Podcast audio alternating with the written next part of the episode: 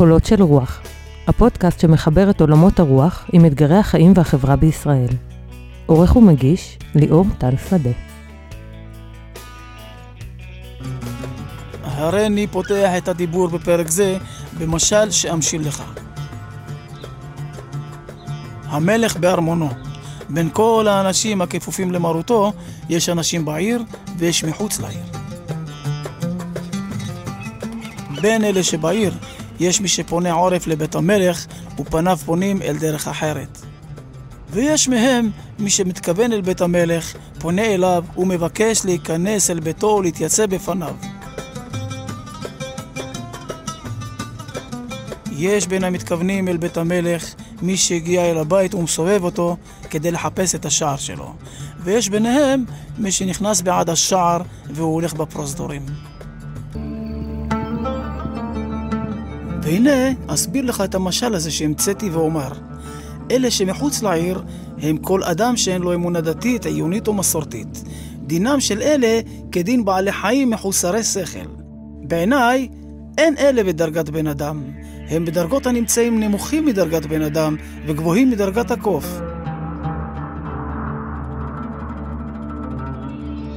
אלה הפונים אל בית המלך ומתכוונים להיכנס אליו, אולם מעולם לא ראו את בית המלך, הם המון בני התורה. כלומר, עמי הארץ העוסקים במצוותו.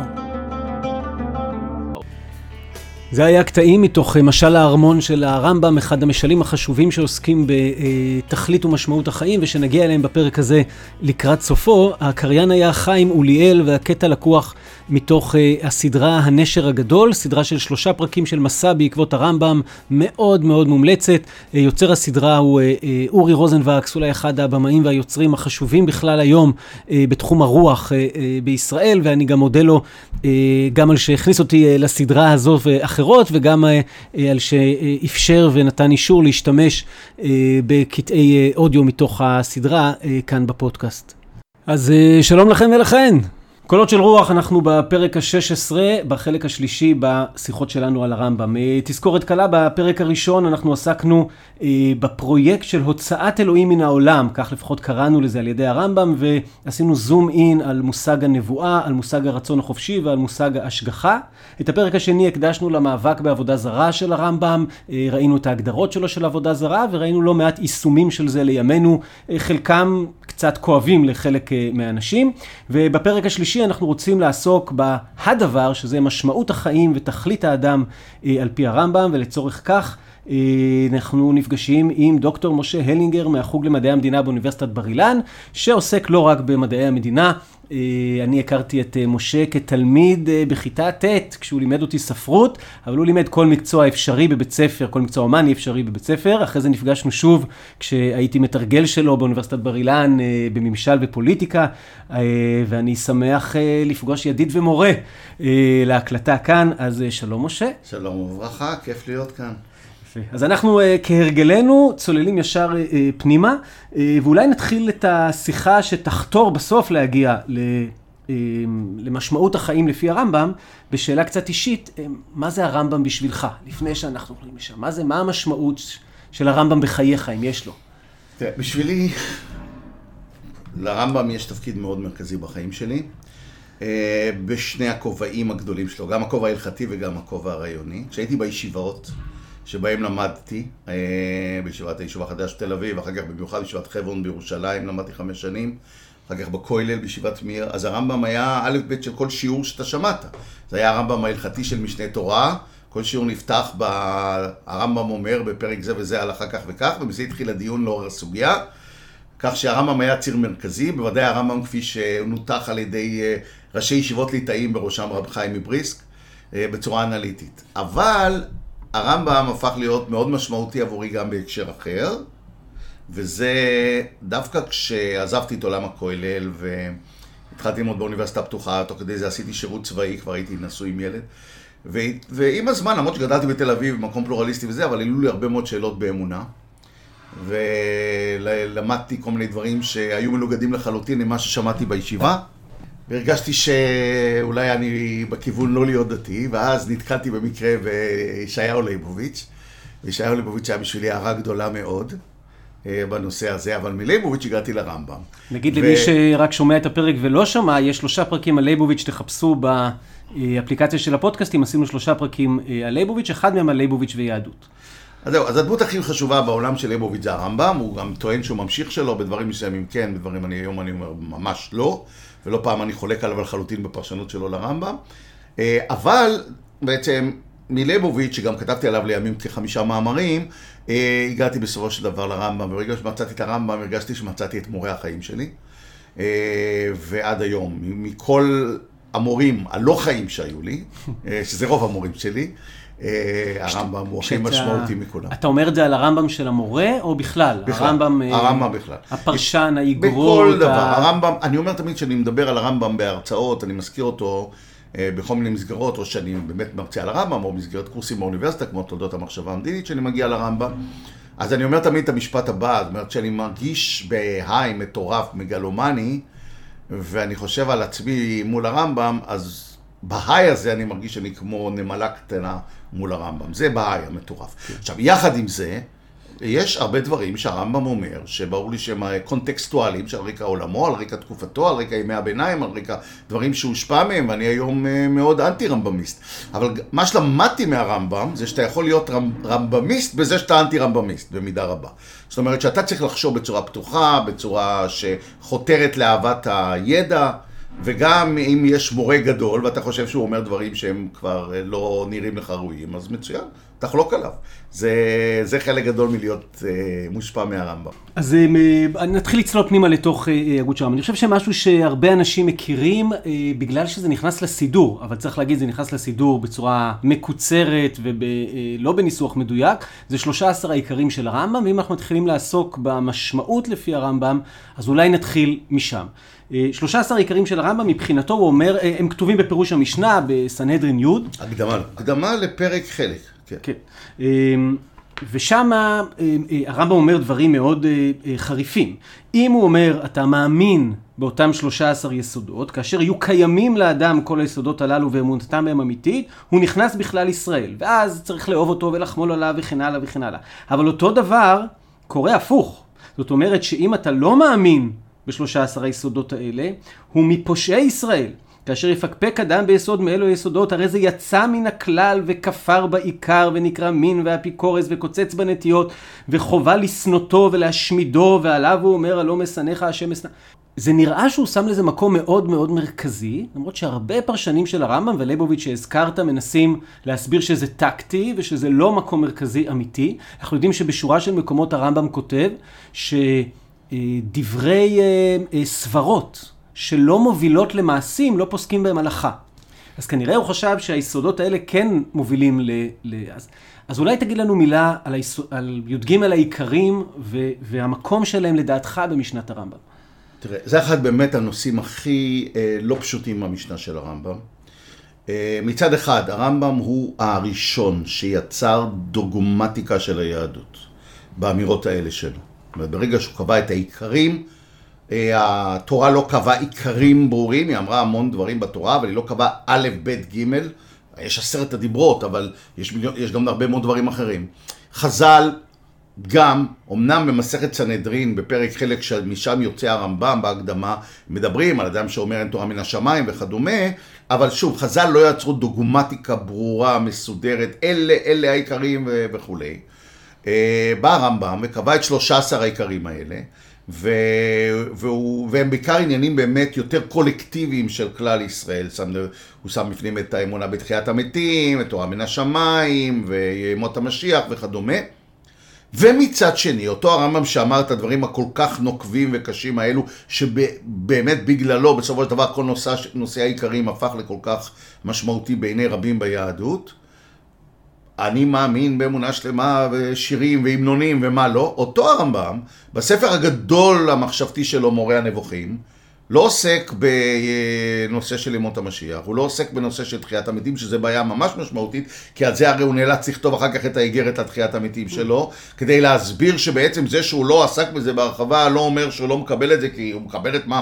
את האמונות. אבל... אולי, אולי נגיד יותר, ש, שכשהוא כן עוסק בכל מיני מקומות בדברים האלה, א', הוא אומר לא צריך לעסוק בהם יותר מדי, נגיד בימות המשיח נכון. ממש מזהיר אותנו, וב', נראה, אני אומר בזהירות, שהפרשנות שלו לחלק מהיסודות שהוא עצמו אומר שהם עיקרים, היא שונה דרמטית ממה שכולנו גדלים עליו. אני לא בטוח שבתחיית המתים הוא ראה עצמות uh, קמות לחיים, נכון?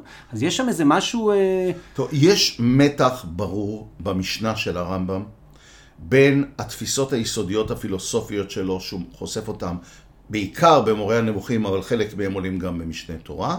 כי אין חלוקה לגמרי דיכוטומית בין העולם ההלכתי של משנה תורה לבין מורה הנבוכים המחשבתי, כי גם במשנה תורה הוא הכניס הרבה היבטים מחשבתיים, הוא פותח בהלכות יסודי התורה, והוא מסיים גם בהיבטים שקשורים להלכות משיח בפרקים י"א-י"ב של הלכות מלכים, ואלה דברים שאנחנו לא רואים אותם אצל השולחן ערוך, ולפני זה טור שולחן ערוך של בעל הטורים. זאת אומרת, הרמב"ם זה היה מאוד חשוב לו להכניס את ההיבטים האלו. לדוגמה, רק בהקשר הזה של דברים שמאוד חשובים לרמב"ם, זה אמונה באחדות האלוהים.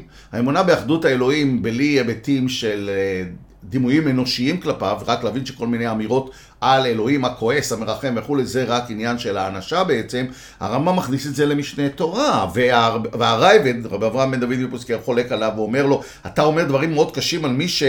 חוטא בהבנה של האחדות, אז המון גדולי עולם אה, אה, אומרים את זה, והוא חושב על העולם הקבלי שמתפתח ועל עצמו ועל כל מיני זרמים כאלה. מעניין, הוא, הוא כאילו שם מאוד חזק דברים כמו אחדות אלוהים, אבל הוא גם באותה נשימה אומר שאי אפשר להגיד אלוהים אחד. זאת אומרת, אי אפשר, לה...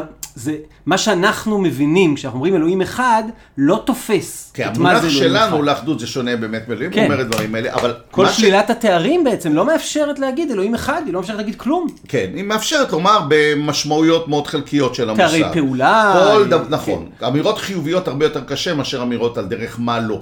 אם כי חייבים לומר שתורת התארים אה, של הרמב"ם במורה הנבוכים, עובדת הרבה ב, ב, בעצם באלימינציה. זאת אומרת, אם אני יודע הרבה מאוד מה אלוהים לא, בסופו של דבר בדרך הזאת אני יכול לצמצם דברים לא נכונים כן. על האלוהות, וזה דרך מצוינת. מזכיר במידה מסוימת את הגישה של פר, קרל פופר לימים בפילוסופיה של המדע, שאם אני מפריך דברים, אני מאוד מתקדם, כי בדרך אלימינציה הלכתי, לא הלכתי למס, למסלולים בעייתיים, מבחינת הדרך אל האמת. כן. זה אגב בכלל מעניין, העיקרון הפופרי שאומר אם אתה לא יכול להפריך זה לא מדעי, כן. מזכיר בכל מיני מקומות את הרמב"ם. נכון. ש... כן. למרות שהרמב"ם זה ודאי, כשהרמב"ם חושב על מדע, הוא לא חושב על מדע במשמעות כן, כן. המודרנית, כן. אבל בספר המדע של הרמב"ם זה ספר ידיעת האלוהים בעצם, זה לא המדע. בכל מקרה, לענייננו כאן, העובדה שבאמת המשנה הפילוסופית העמוקה של הרמב"ם, או לא מחייבת, או לפעמים אפילו... אומרת אמירה מנוגדת לתפיסה המקובלת של עיקרים, בעיקר באמת נושא תחיית המתים.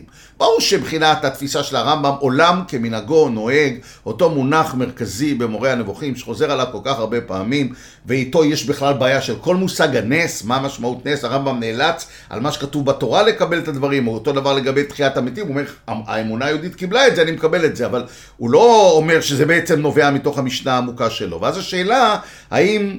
במונחים של הרמב"ם עצמו זה סוג של מפורסמות ולא מושכלות. כי הרמב"ם מורה נבוכים בחלק הראשון, אה, בפרק השני, עושה את ההבחנה בין דברים שהם הגיוניים, מתמטיים, לוגיים, מושכלות, לבין אותם דברים שהם אסתטיים, אפילו בהיבטים מסוימים אתיים, שהם אה, אה, פוליטיים, שהם מפורסמות בקרב האנשים, שהם לא כמו המושכלות. כן. אז ברור שבשביל הרמב"ם הדברים הטוטאליים הם הדברים של המושכלות. שזה ומהבחינה... אגב נורא מעניין, הוא כבר בגיל 16, בספר ביאור מילות ההיגיון, הוא כותב לראשונה על מושכלות מפורסמות, הוא נותן ארבע קטגוריות, אבל זה כן, שתיים. כן, נכון. ולמרות ששוב, גם כאן הרמב"ם אה, לא... יש כיוונים שונים בעולמו של הרמב"ם, כי, כי לצורך העניין, למשל, אם אנחנו מדברים רק ספציפית על הנושא הזה של מושכלות ומפורסמות, שזה באמת נושא מאוד מרכזי אצל הרמב"ם, ועולה השאלה באמת, האם אתיקה, האם התנהגות מוסרית, מוסרית אתית, קשורה בתבונה. אתה חוזר לסוקרטס ולמסורת של הסטואים בעולם ההלניסטי, אז יש זיקה עמוקה בין ידיעה לבין התנהגות אתית ראויה. מי שיודע את הטוב מבחינת סוקרטס, יודע באמת את הטוב, לא יעשה את הרע. האם זה יוצר את מה שהסטואים אמרו חוק טבע, שבעצם יש משהו אימננטי שקיים באדם, שמולשמה לחוקיות הפנימית התבונית שלו, יתנהג בצורה מוסרית?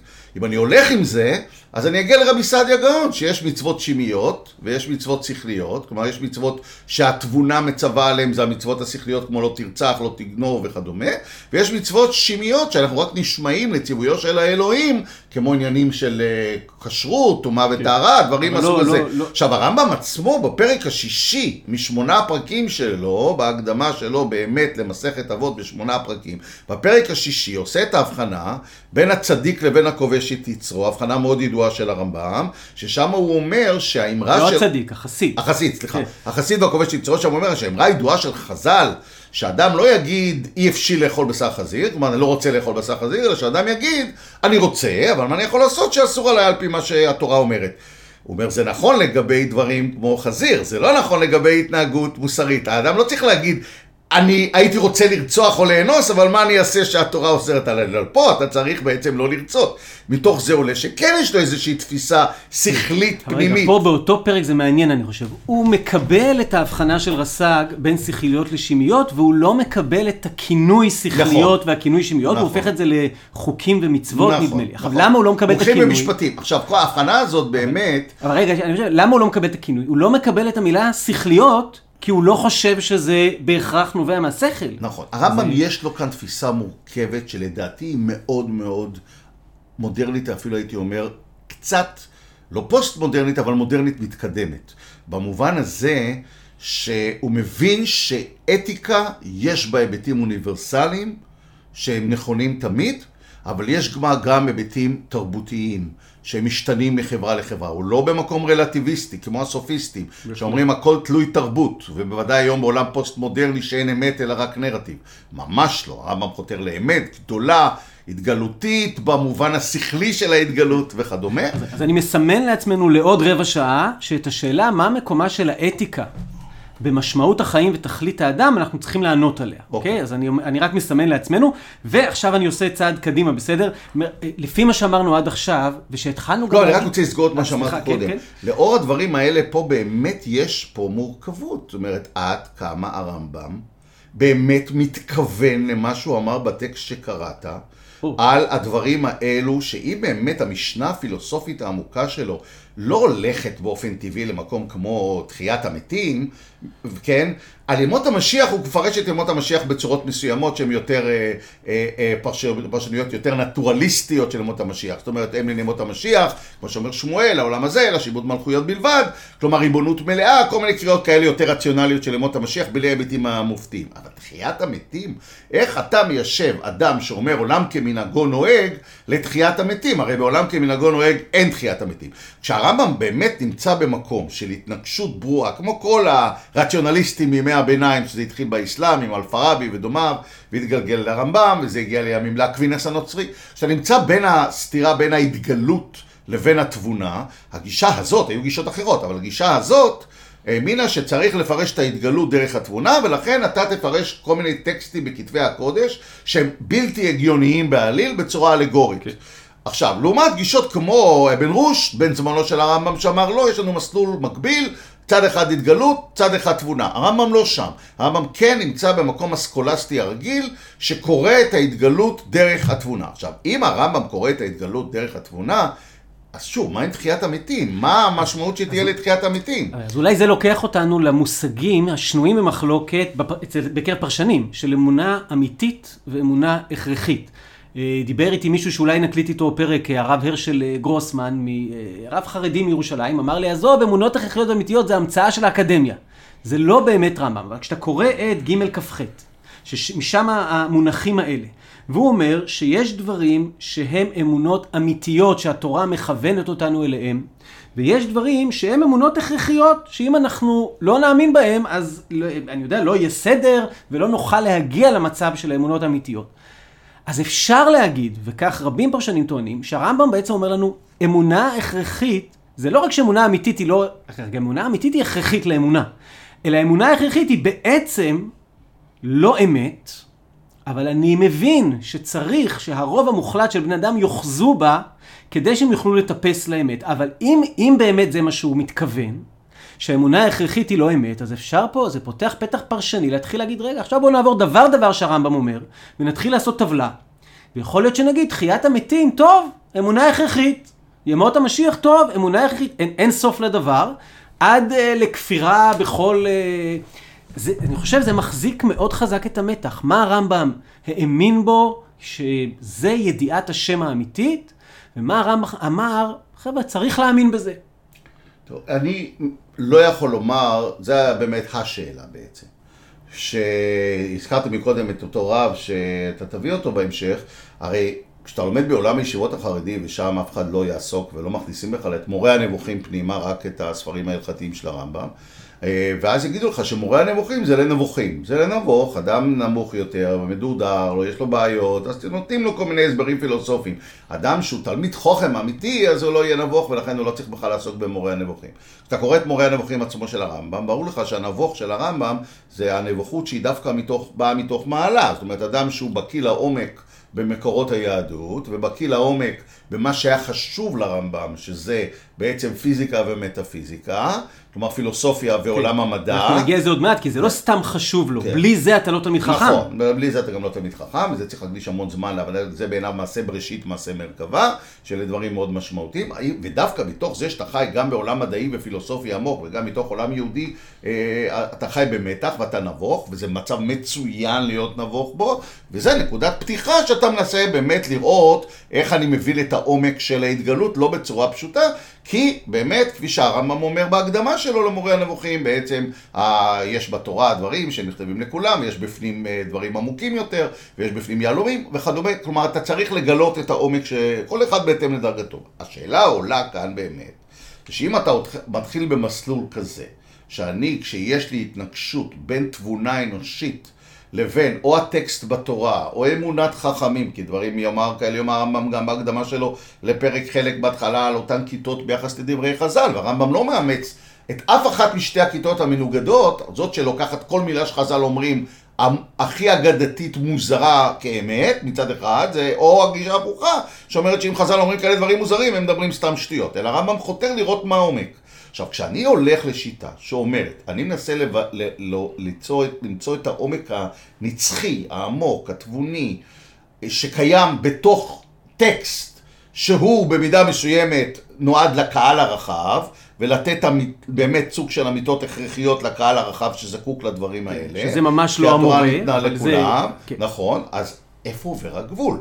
אתה מתחיל עם אלגוריה. הנחש שפיתה את האדם לא יכול להיות שהוא נחש, כי עולם כמנהגו נוהג, והנחש לא יכול להיות נחש מדבר, נחש הוא נחש. כן, אז זה כוח הדמיון. כן, ואז אתה מגיע לקריאת ים סוף. נכון, ואז אתה מגיע למעמד הר סיני. ואז מגיע למעמד הר סיני. לאיפה זה מגיע? אין ספק שהמסלול שהרמב"ם הולך בו, שעבורו ועבור רבים שהיו מתלמידיו, הוא המסלול הגבוה והמשמעותי ביותר לבין תורה ובין דת אמיתי. כי הוא באמת חי חיים עמוקים, טבולים, והולך רחוק בדעת אלוהים, זה המסלול שהוא רוצה, אדם שומר מצוות, אבל מבין שבסופו של דבר צריך למצוא את העומק התבוני שבמצוות, והרמב"ם חינך המון בדרכו, אבל מהרמב"ם יצאו גם הרבה אנשים, כבר בימי הביניים, לימים גם בתקופת ההשכלה, שהתחילו עם הרמב"ם, ומשם הם אמרו בדיוק את מה שטענת קודם, כלומר, איפה הגבול עובר, ואז הם אמרו, אולי לא צריך בכלל שמירת מצוות, כי כל המצוות הריטואליות זה עניין רק הכרחי, ואם אני הגעתי לדרגה מוסרית גבוהה, או תבונית גבוהה, אני בכלל לא זקוק לקביים האלה, או לאופני עזר. יש אה, רמזים וכולי. מפורשים ברמב"ם. כן, אבל זה לא הרמב"ם, כי צריך לזכור שהרמב"ם השקיע כמעט את כל האנרגיה שלו בהלכה. בסופו של דבר הרמב"ם הוא קודם כל איש הלכה, והרמב"ם השקיע במשנה תורה. רגע, רגע, אבל נגיד, זה ודאי שזה לא הרמב"ם, אבל המחשבה שהאידיאל בסופו של דבר לא, הוא לא קיום המצוות, אלא הוא הבנה התבונית של אלוהים. ולכן בעולם אידיאלי לא היה צריך מצוות, אלא יכולנו להיות פשוט עסוקים מחשבתית באלוהים כל הזמן.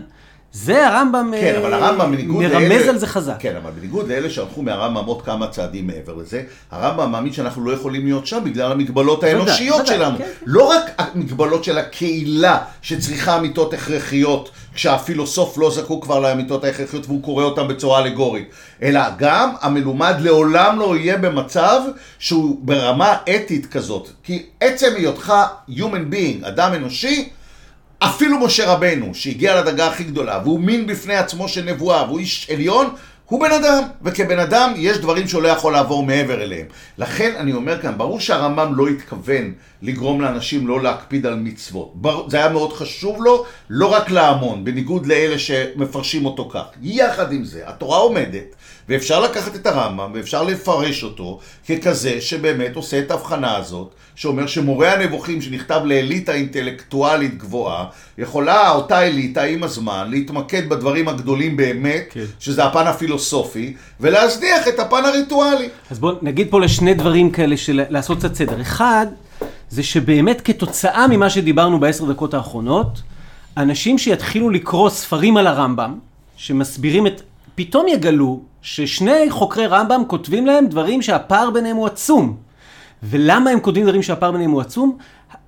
מה שעכשיו דיברנו מאפשר ללכת לכיוונים שונים, אלברטן מחלק את זה לארבע סוגי קריאות שהוא מוצא, לכיוונים שונים בהבנת הרמב"ם, ואז כשאתה קורא מישהו שהוא מהכיוון הרבה יותר רדיקלי, פילוסופי, רציונליסטי. או חילוני. או חילוני, אבל בדרך כלל רוב היום. החוקרים שלו הם לא חילונים. לא, אבל היום היו הרבה חוקרי רמב"ם. תחשוב אדם כמו ליאור שטראוס. איך הוא קורא את הרמב"ם. כן, כן, נכון. לדוגמה, ו... אחד מגדולי המפרשים כן, של הרמב"ם, נכון. וכדומה. זאת אומרת, הקריאות. יכולות להיות קריאות באמת שלוקחות את הרמב"ם הפילוסופי, ורואות אותו כעיקר, הרמב"ם של ההלכה נכתב לעמוד. ואף מקצינות מתוך... אותו. זאת אומרת, כן. זה מקריאה מאוד שמרנית, ועד קריאה מאוד רדיקלית, והכל יהיה שם. נכון. אז אנחנו הולכים צעד קדימה, חזר לנו בלי סוף המילים תבונית, רציונליסטית, אה, למידה, אה, אה, שכלתנות וכן הלאה.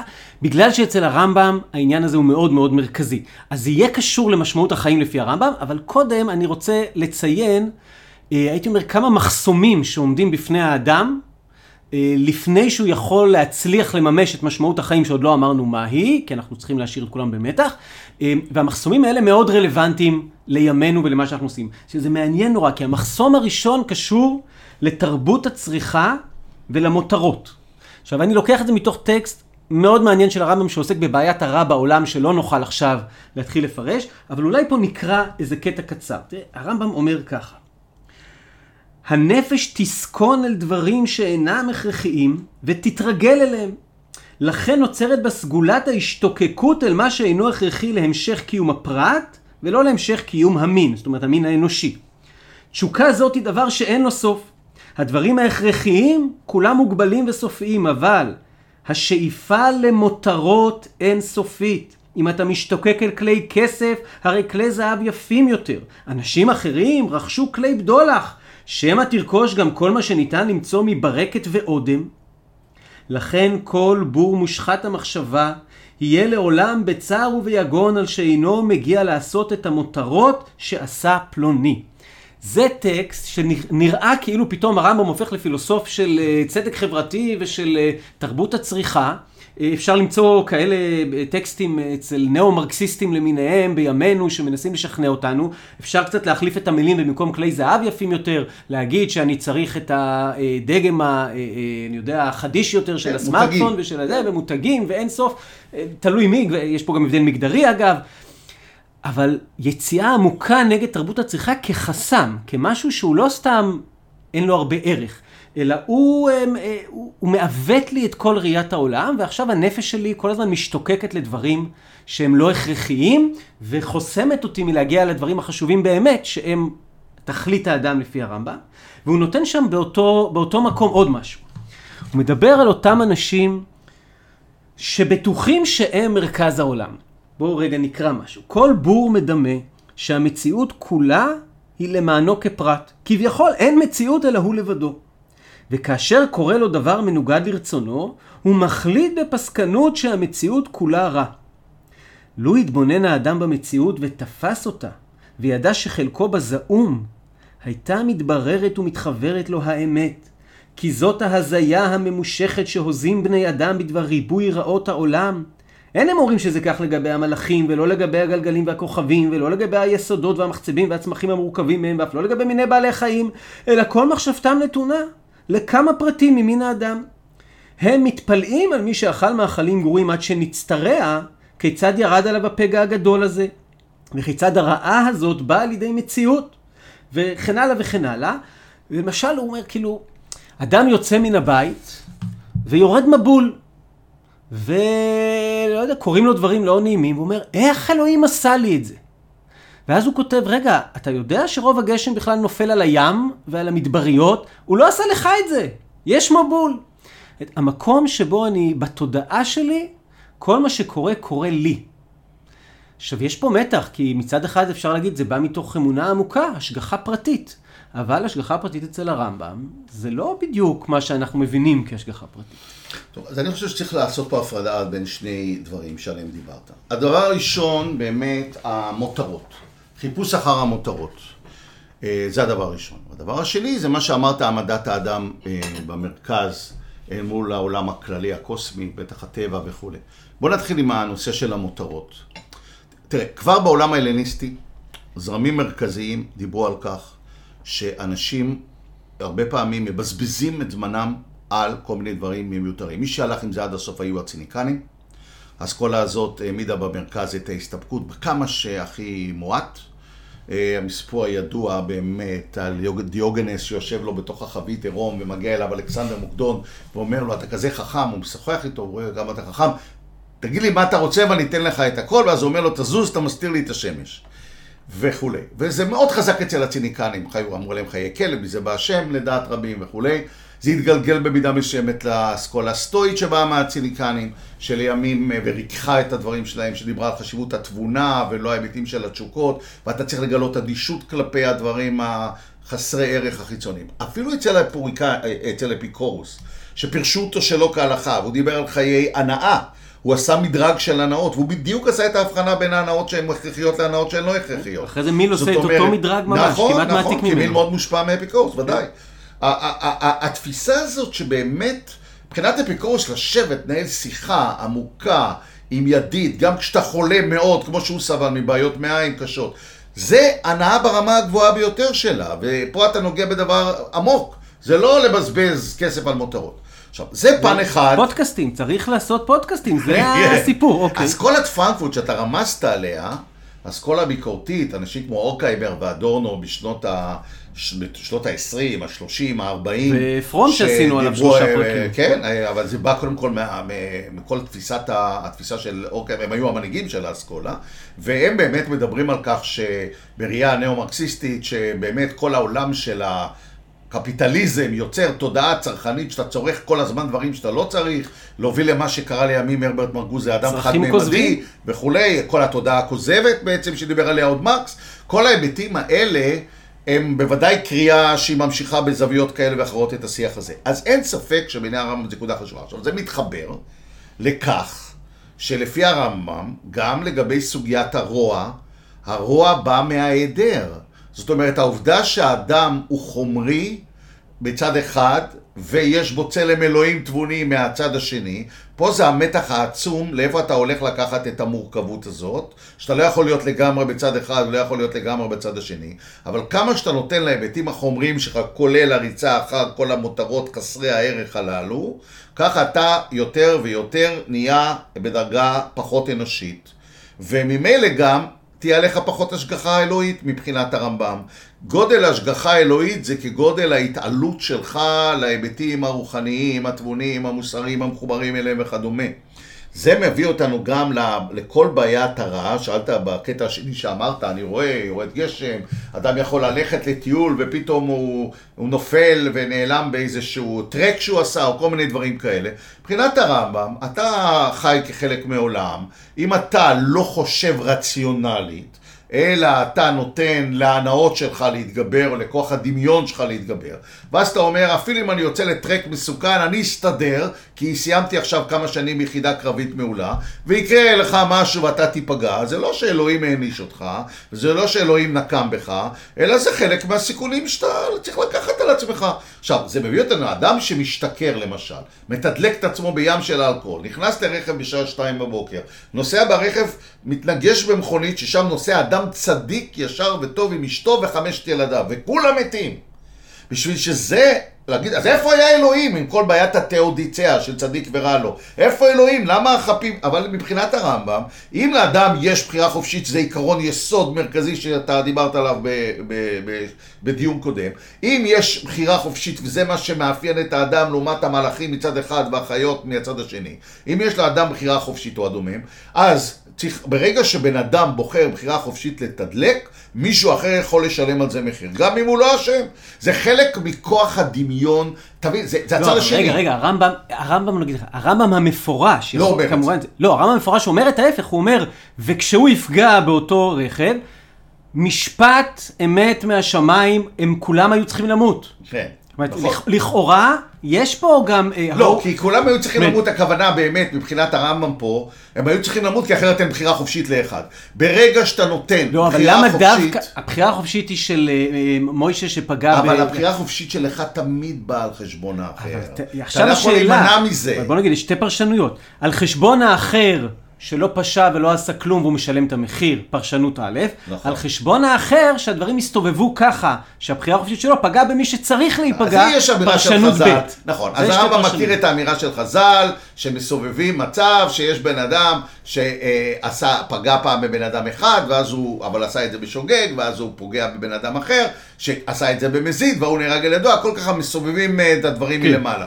זה לא מתיישב עם המשנה של הרמב"ם בבסיסה. כן. פה באמת זה המתח, התפיסה כי הוא של כן כותב את הרמב"ם, זה. נכון. אז זה מתח. אז זה ברור, פה השאלה כמו תמיד, עד אמונות כמה הרמב"ם באמת. אה, בדיוק אומר דברים שהוא מתכוון להם.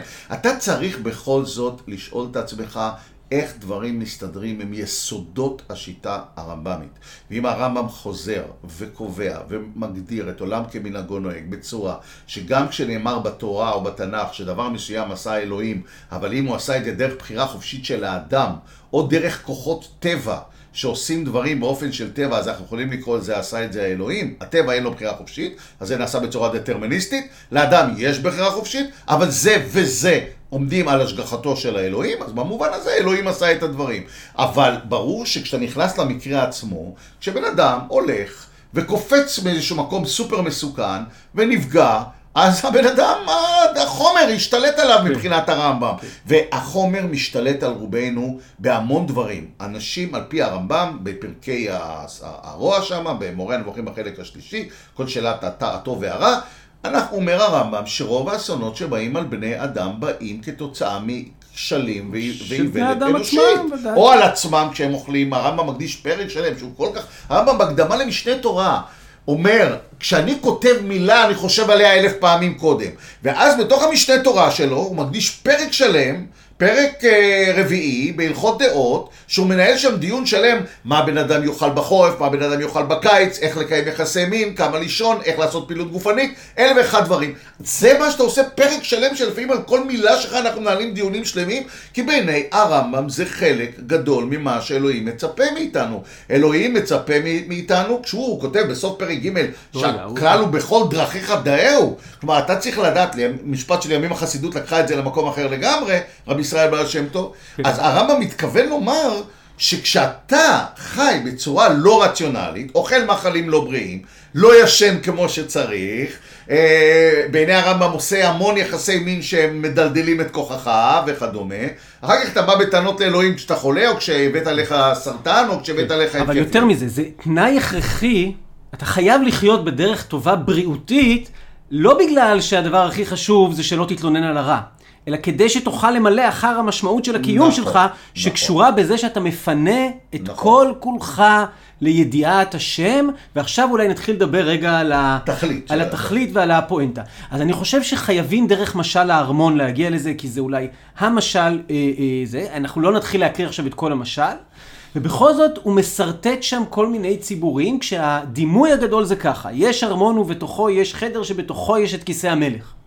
בדימוי, ככל שאתה יותר קרוב לכיסא המלך, כך אתה במצב שיותר קרוב לתכלית האדם ולמשמעות החיים. ואז, לפי מה ייקבע המרחק שלך מכיסא המלך, ואתה מסתכל וקורא את המשל, ובעצם הכל לחלוטין אינטלקטואלי. השאלה היא לא כמה צדקה אתה נותן, השאלה היא לא איזה חסד אתה עושה בעולם, במשל עצמו, כן? אין, זה לא מופיע. מה מופיע? יש את האלה שהם בכלל הולכים לכיוון ההפוך, הם לא שמים לב, הם הולכים הפוך מהארמון, והם אה, ברברים, והוא ממש אומר עליהם מילים קשות מאוד, אה, משווה אותם לדרגת הקופים, דברים מאוד קשים. וככל שהדימוי יותר מתקרב, כך אתה יותר משכיל ויותר יודע. ופה דבר אה, קריטי בהבנת הרמב"ם, לא מספיק שתדע תורה, כי מי שיודע רק תורה לא יכול להיכנס לחצר המלך בכלל, הוא לא מתקרב בכלל. אתה חייב את השילוב של תורה עם כל עולמות המטאפיזיקה והפיזיקה, עם כל עולמות, ה, אה, נקרא לזה הרוח והחומר. כמו שאמרת קודם, הרמב"ם חושב שזאת הפרשנות למעשה בראשית ומעשה מרכבה. מעשה בראשית זה ממש המדע, כן, ממש ככה. כאשר תבין את הדברים הטבעיים, הרי נכנסת לבית, ואתה מהלך בפרוזדוריו. כאשר תשלים את הפיזיקה ותבין את המטאפיזיקה, נכנסת אל המלך, אל החצר הפנימית ותהיה עמו בבית אחד. זוהי דרגת החכמים. ואז נוצרת פה תפיסה שאולי בניסוח מסוים שלה אפשר להגיד שבמתח בין לימודי חול ולימודי קודש, הרמב"ם חשב שלימודי חול הם לימודי קודש, הם חלק מלימודי קודש, בלעדיהם אי אפשר.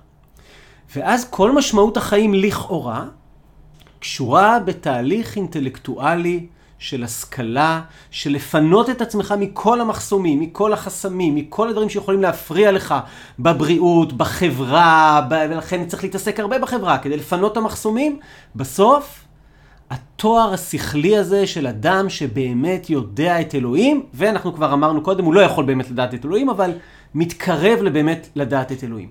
תפיסה שכלתנית נטו, נשמע.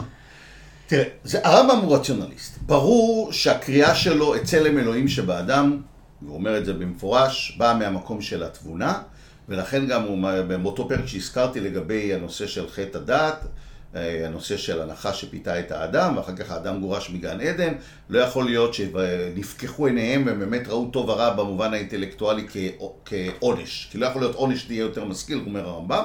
ההפך, הוא דווקא ירד במידה מסוימת מהתבונה הבסיסית שהייתה לו, כי זה צלם אלוהים, כשאני אמר בבראשית פרק א', שאדם נברא בצלם אלוהים, זה הפן התבוני שקיים בו. הרמב"ם בהיבט הזה הוא רציונליסט, ולכן מי שחי היום בעולם העכשווי, שאנחנו יודעים שיש איי-Q ויש EQ ויש אינטליגנציה רגשית, יש, יש כל כך ריבועים של אינטליגנציות, הגישה הרציונליסטית של הרמב"ם נראית לא מוגבלת במידה מסוימת, כי אנחנו נמצאים בעולם היום שלפעמים אתה, רבים יגידו שדווקא החוויה היא דבר מאוד משמעותי, כן. אם כי צריך קצת לדייק כאן, זה מזכיר את אפלטון, האינט, האינטואיציה, האינט, כלומר האינטלקטואליות בשיאה מגיעה למקום חווייתי גם. מבחינת הרמב"ם. כן, אבל אני חושב, מה שאנשים... טוטאלי. רגע, רק לגבי הפן התבוני הזה. עכשיו, בהקשר הזה מאוד חשוב לזכור את משל המערה של אפלטון. הוא מאוד רלוונטי כאן. כיוון שהסיום של מורה הנבוכים מזכיר לנו את משל המערה של אפלטון. יש דיון בין החוקרים עד כמה, עד כמה הרמב"ם הכניס את אפלטון, את אריסטו זה ברור, הוא מחויב, הוא מדבר עליו וכולי, עד כמה אפלטון נכנס. הכירו חלקים מאפלטון, אבל עד כמה אפלטון באמת נכנס. רק נגיד למי שלא מכיר, בסדר? שבגדול במשל המערה של אפלטון, יש אנשים שהם אה, אה, קשורים ממש במערה, והם בטוחים שמה שהם מכירים שם זה כל המציאות כולה. כשאדם יוצא מהמערה, הוא מגלה את המציאות כולה וחוזר, הם חושבים שהוא משוגע. נכון, ואז הם מנסים לבדוק. עכשיו, איך אדם יוצא מהמערה? בעצם האלגוריה כאן, אדם יוצא לאט לאט מטפס. יוצא החוצה, ואז הוא מגלה את האור האמיתי, שזה לא אשליה של אור שבאה מאיזה מדורה שנמצאת במערה, אלא כשהוא רואה את אור השמש, את האמת האוניברסלית המוחלטת.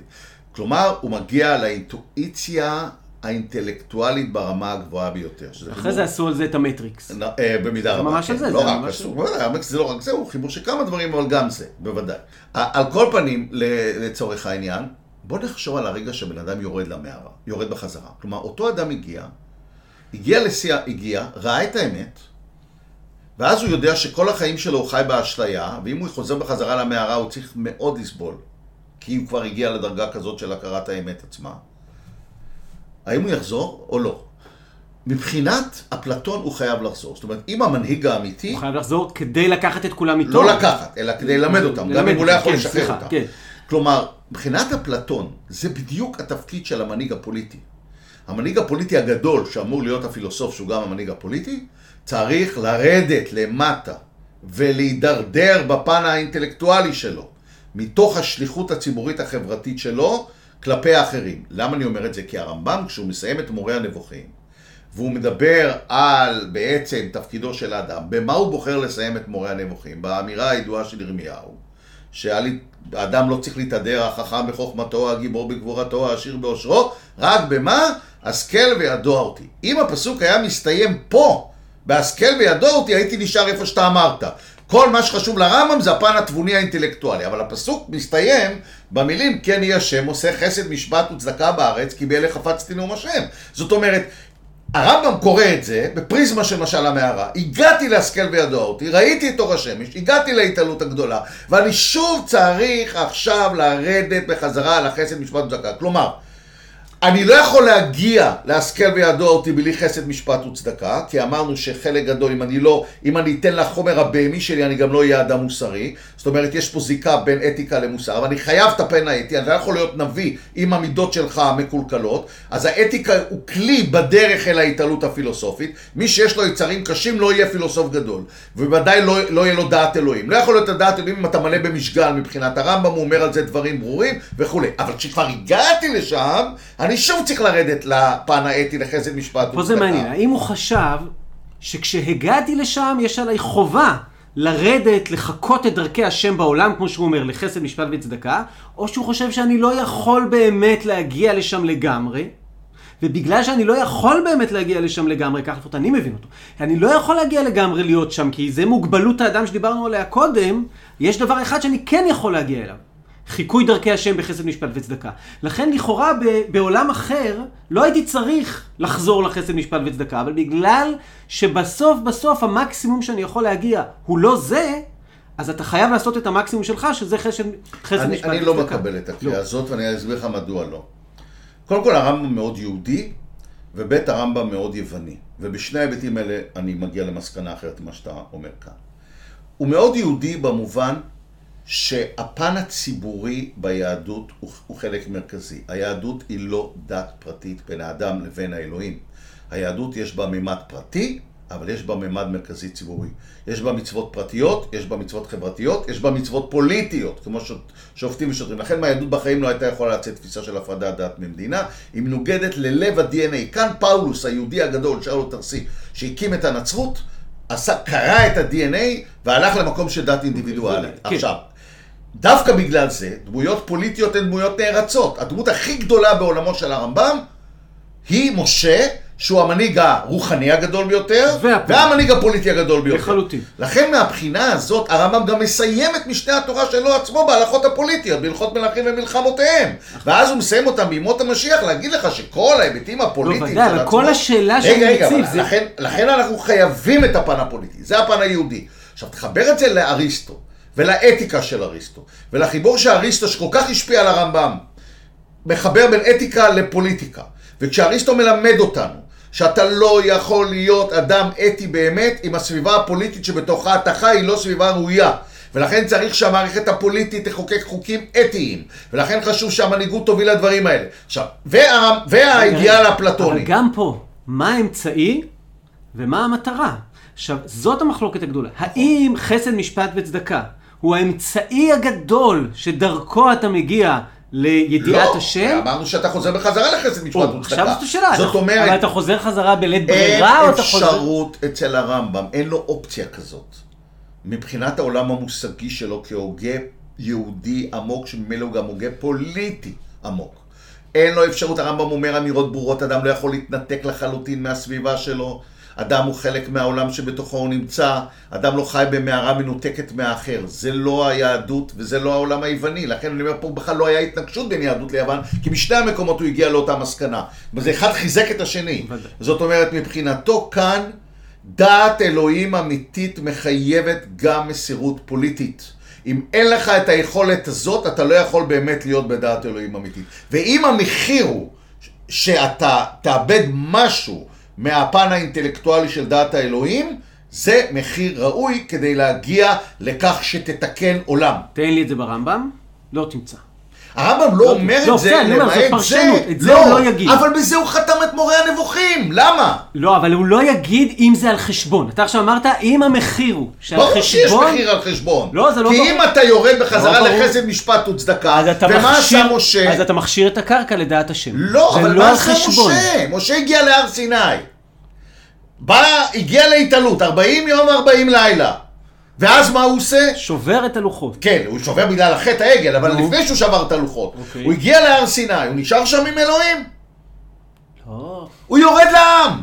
הוא יורד לעם. לא. והוא מורה תורה לעם. זאת אומרת, כדי להיות משה, שני ההיבטים האלו חייבים להיות בפנים. אוקיי, לא, אני, תהליך. אני איתך, המחלוקת, רק נבהיר אותה, היא לגבי השאלה, אם עכשיו אני, חסד, משפט וצדקה, גורם לי לוותר בידיעת אלוהים, פה המחלוקת, כי הרמב"ם לא כותב בשום מקום שגיד, אז תוותר בידיעת אלוהים ותעשה חשב וצדקה. כי בעיניו דעת אלוהים בסופו של יום מלאה מחייבת גם חסד משפט וצדקה. אוקיי, אז בואו נגיד את זה רגע, ואנחנו נסחפנו בזמנים, אז נגיד רגע משהו לסיכום, ואז אה, אה, תעיר על הסיכום. הרמב"ם בסוף מדבר על זה שיש ארבע שלמויות באדם, והם מדרג, הם היררכיות. השלמות התחתונה הכי פחות רצינית זה שלמות הקניין. דיברנו על זה. השלמות שמעליה זה שלמות של מבנה הגוף. וההופעה, וכל מה שקשור למצבו הבריאותי ולמזג של האדם. זה דרגה מעל. אתה עולה דרגה מעל, זה אגב כל אחת מהדרגות לפעמים היא חשובה בשביל לעלות. אתה עולה בסולם, אתה מגיע לשלמות מעלות האופי. כל עולם האתיקה שהבטחנו שנחזור אליו בסוף. עולם האתיקה היא שלמות רצינית, גבוהה, אבל היא לא השלמות הגבוהה ביותר. והשלמות הגבוהה ביותר זה שלמות המעלות השכליות לפי הרמב"ם. אבל, אחרי שהוא אומר את כל הדבר הזה, ואחרי שהוא מסביר שהשכל וידוע אותי זאת השלמות הגבוהה ביותר, הוא חוזר חזרה לא- לאותם חסד משפט וצדקה, ורק נגיד במילה, חסד אצל הרמב"ם זה העטרת טובה יתרה.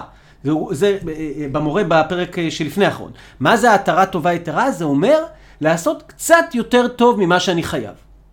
צדקה אצל הרמב"ם, שזו תפיסה מרתקת, אם רק יכולנו לעשות פרק שלם עליה, צדקה אצל הרמב"ם זה כאשר אדם עושה חובות המוטלות עליך כלפי זולתך בגלל מידת אופי טובה. זה חובה הצדקה, זה לא, לא, אני לא עושה טובה לאף אחד, זה לא חסד. היא מוטלת עליי כי עליי להיות בעל מידת אופי טובה. זה מרתק, זה לא כי יש לי חוזה איתך. ומשפט זה זה שיש לי חוזה איתך, ומשפט זה גם בסוף מה מתחייב הנידון עם עונש. אומר הרמב"ם בסוף, אתה צריך להקדיש את חייך בעצם, אחד, להתעלות אינטלקטואלית ככל הניתן, וכדי שתוכל לעשות את זה יש שלמות הקניין ושלמות הגוף ושלמות המידות. שתיים, לחקות את דרכי השם בעולם, ובעיקר חסד, לעשות חסד של לעשות יותר טוב ממה שאתה חייב, לעשות צדקה, למלא אחר החובות שלך, אמ, ולעשות משפט. האם סיכמנו טוב? כן, לדעתי זו נקודה טובה לסיום בה. תודה רבה משה, אני גם אגלה לכם שמשה אלינגר, אה, אה, אם, אם תצליחו להיכנס ביומן שלו, מה שלא פשוט, מעביר הרצאות מרתקות במגוון רחב מאוד של נושאים, ואני מקווה שעוד נקליט איתו פה כמה פרקים.